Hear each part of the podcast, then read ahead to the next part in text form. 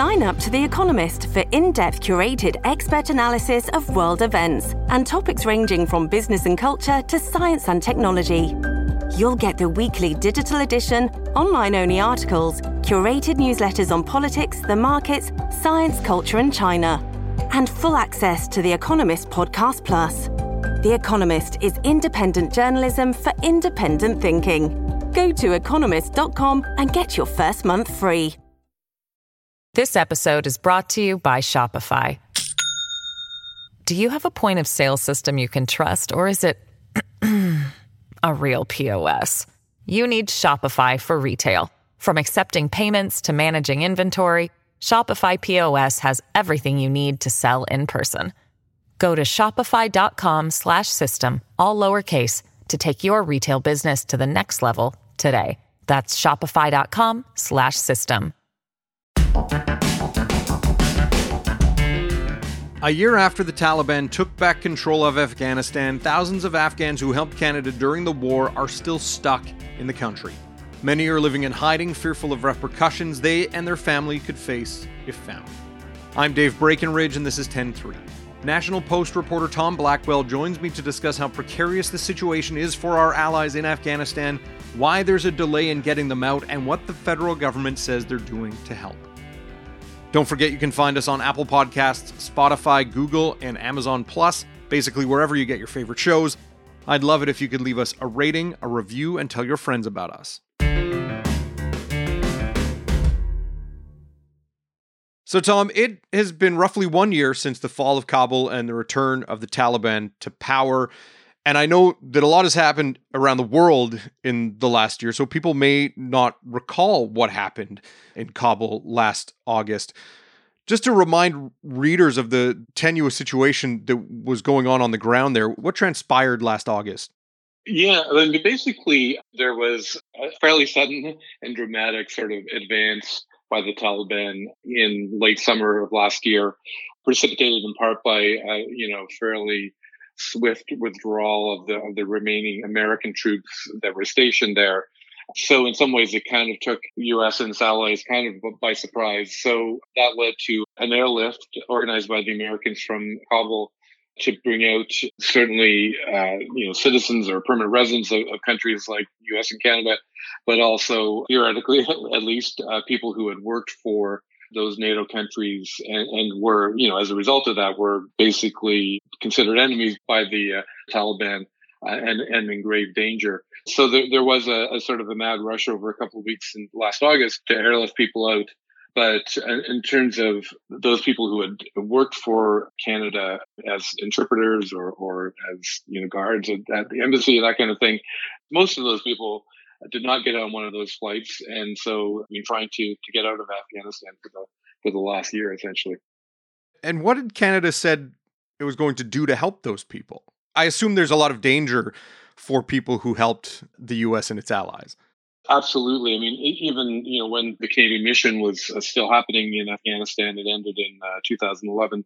Even in those years, you know, interpreters and the like were being assassinated by the Taliban. I remember, you know, in one of my reporting trips over there, you know, interviewing I, like a, a, cleaner at one of the Canadian forward operating bases who said, you know, if, if the Taliban knew that I was working here, they'd, they'd slit my throat. And, you know, uh, so even, even workers at that level were in, in danger. So and under some pressure, the Canadian government came up with two programs. One of them was a special program for those people who had worked for Canada, had an enduring relationship with Canada, as, as the government put it and their family members. If they qualified, they would be given permanent resident status in Canada and, and help to, to get out of Afghanistan and, and, and into Canada. There's a separate program that was a more sort of traditional program for Afghan refugees, for people considered vulnerable to the Taliban, you know, such as, you know, women and LGBTQ members and, and journalists, that, that kind of thing. That, that was a separate program. But the more kind of extraordinary measure was this program for those people who had who had helped Canada when the, the military mission was on. Under these programs, how many people have Canada been able to help get out of Afghanistan or get out of Pakistan and come to Canada? That's a good question, and uh, it's not absolutely clear. But basically, in terms of the program for those people who had helped Canada, who had worked for Canada, the government has, uh, has basically sort of capped the, the total at 18,000 people. And that includes the principal applicants, the actual former employees and, and their family members. So the government says that they've received applications for 15,000 people under that program, and it has approved, it says, 10,000 or, or so of those. And then of those, about 7,000 have actually arrived in Canada. So that's 7,000 out of a total of 18,000 that have arrived in Canada. So there's, you know, tens of thousands that are still in Afghanistan and in some cases in neighboring Pakistan and, and haven't been able to get out. In the last year, we've seen war erupt in Europe with the Russian invasion of Ukraine. And Canada has taken in, what is it, more than 100,000 Ukrainian refugees. Why is it that we've been able to take in so many Ukrainian refugees and so few people from Afghanistan? Yeah, I mean that that's a good question, and I mean to be fair, there are some key differences. Canada does have an embassy in Ukraine, and Ukrainian refugees, I think, are able to fairly easily get into Poland and beyond in Europe, you know, and, and from there fly to Canada re- relatively easily. There is that. I mean, and, and in Afghanistan, by contrast, Canada has no diplomatic or military representatives. And we have a government that is violently hostile towards these people that we're, we're trying to help. And, you know, we appear to be even preventing them or trying to prevent them from getting out of the country. So there are those key differences, to be fair. I mean, that said, I, I think it's interesting that Canada has approved, I think, close to 200,000 applications from Ukrainian applicants for the program for them, as opposed to 10,000 of the Afghan applications. So mm-hmm. even just looking at the approval process, far more of the Ukrainian refugees have been approved. Now they're also being approved for what's called a temporary residence visa, as opposed to the Afghans who are getting permanent residency. So that's a bit different, but still, it, it raises the question of why has it taken so long, even to just to process a lot of these applicants in Afghanistan, especially compared to the Ukrainians. And so, for these people who are stuck, who were ostensibly told by Canada, we will help you because you helped us in the war, what has life been like for them for the last year? How are they managing to stay alive, if they're managing to stay alive? For a lot of them, it's been extremely difficult. And uh, like just as an example, Canada had a, uh, a special forces base in Kandahar City during our, our mission there. And one of the uh, members of the, the, special forces, now retired, who's been trying to get people out and has been sort of keeping track of what, what's happening, says about 40 of the Afghan employees of that base have been killed by, by the Taliban since the Canadian mission ended. And, you know, others are basically on the run. There's a guy who I've been keeping track of uh, and interviewing, you know, since last August. And he actually has been all but approved by Canadian government, he and his family, but doesn't have a passport to enable him to get out of Afghanistan. So he, for the last seven months, he is sort of being in hiding. He's now living under an assumed identity and hasn't seen his wife and, and children for seven months. I was told about another guy uh, who had actually also worked at that at the um, Special Forces base, Canadian Special Forces base, who is basically for seven or eight months has been living in literally a hole in the ground. He wow. dug a hole in the ground. It's camouflaged on top.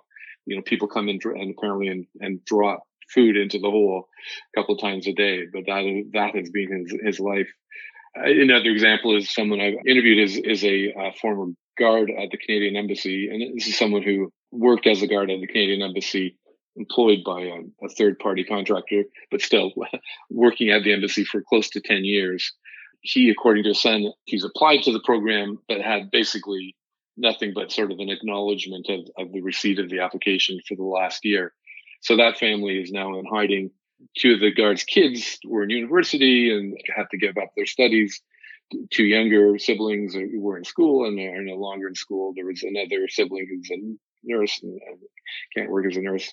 So just their lives completely in, in turmoil uh, as they wait. What are they saying about the lack of help from the Canadian government or about their concern for their lives or their families' lives in the wake of all this? They are incredibly frustrated. and I think they try to be not sort of overly critical of the government for understandable reasons. Uh, but that, I think they're incredibly frustrated and scared and are wondering why, after providing the help they did for Canada, that more is not being done to, to help them at, at this point. In some cases it's just it's kind of baffling that that you know these people are still in limbo you know to not even to, to sort of seemingly clearly qualify for the program and not to even have gotten approved you know a year later. It just it's, it's hard to understand i guess why that can be uh, the case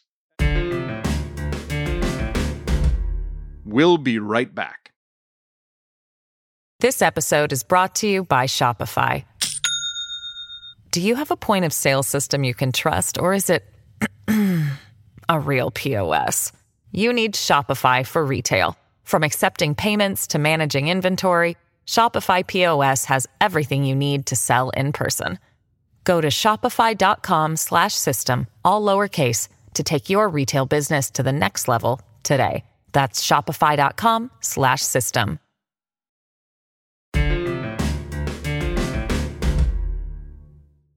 what has the government said of these people? You know, I get that the Trudeau government wasn't in power when our troops were sent into Afghanistan. And so the war was a decision of the previous government, but you would assume that there'd be some continuity in living up to agreements that the government has made. What have the feds said about the situation of these people? the mission in, in, Kandahar province, the, the combat mission, was actually approved by a liberal uh, government, uh, Paul Martin, but uh, mm-hmm. although mostly unfolded under the, under Stephen Harper's government. But uh, yeah, I mean, the government did bring in eventually the, the program to help these people, although there, there'd been a lot of lobbying for you know years before that, which sort of more or less fell on deaf ears. So they did bring in this uh, program. Now they're saying, you know, it's a unique situation in Afghanistan. They don't have any diplomatic mission there, no no military there. Trying to get people out of Afghanistan is dangerous, requires extraordinary measures. They're sort of trying their best to get people out. Groups of Canadian veterans that are really sort of pushing hard on behalf of these people, and and they sort of they really question whether the government is doing as much as it can and and sort of question whether the, the political will is there to to provide the resources that, that are, are are needed. But government says it is trying and it's a difficult situation essentially. You mentioned the, these veterans that are helping them out. What are they doing? Are they trying to lobby the federal government? Are they trying to lobby individual MPs to put pressure on the government? How are they helping because I can imagine you're a soldier, you go into a foreign country for a mission, and you have to work alongside locals to get information or even just to carry out operations. I assume that our veterans hold these people in high regard, right? And they don't want to see them left behind. So, what is it that they're doing to help, and can they really get the government to act, or can they do anything outside of government? Well, I mean, I think one could argue that whatever government action has been taken is largely a result of pressure from these veterans groups. So, yeah, I mean, they have been from the beginning lobbying hard for government action. Many are also directly in contact with these Afghan former employees of Canada and sort of trying to help them through the process, trying to help them find ways out of Afghanistan or out of Pakistan if they've gotten that far so i mean it's some of them are you know really deeply involved in this process. And the one person i mentioned who was in the special forces in kandahar i mean he says i've had no life for the last year. And and it sort of caused think family tensions and and everything. And uh, you know he says even now he's often up half the night on the phone or texting uh, people in afghanistan. You know he has all these people who are contacting him trying to get get help in, in order to push their their cases forward. So yeah, so, some of these veterans are are very actively and deeply involved in the process. Looking ahead, is there any hope that the federal government can get movement for these people who are ostensibly enemies of the Taliban? I can't imagine that the Taliban would want to help these people leave the country. Is it a case of trying to smuggle these people out across a land border into Pakistan. What is the scenario for getting these people out? And is it viable? The first stage is that they need to get to Pakistan. I mean, that, that's, I mean, it could be another third country, but I mean, Pakistan is the most obvious. And if they've been approved or, or sort of tentatively approved, then they go to the High Commission in, in Islamabad and get the biometrics done, like, you know, fingerprinting essentially. And then can be approved to, to actually go to Canada.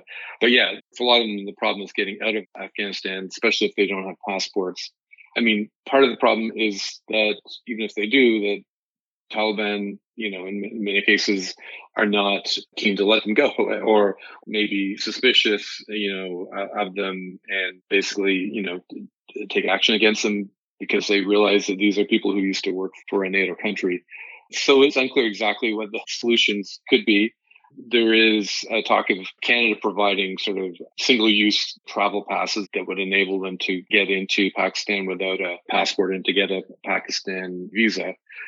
There's still the problem of the Taliban letting them out of uh, Afghanistan. Mm-hmm. One of the veterans I talked to said Canada should be really pressing the idea of using the sort of traditional tribal connections between certain groups of Afghans and related people in, in Pakistan so traditionally, many Afghans have, have, been sort of given free passage across the border because of, of connections between their tribal groups and, and families. So that's another possibility.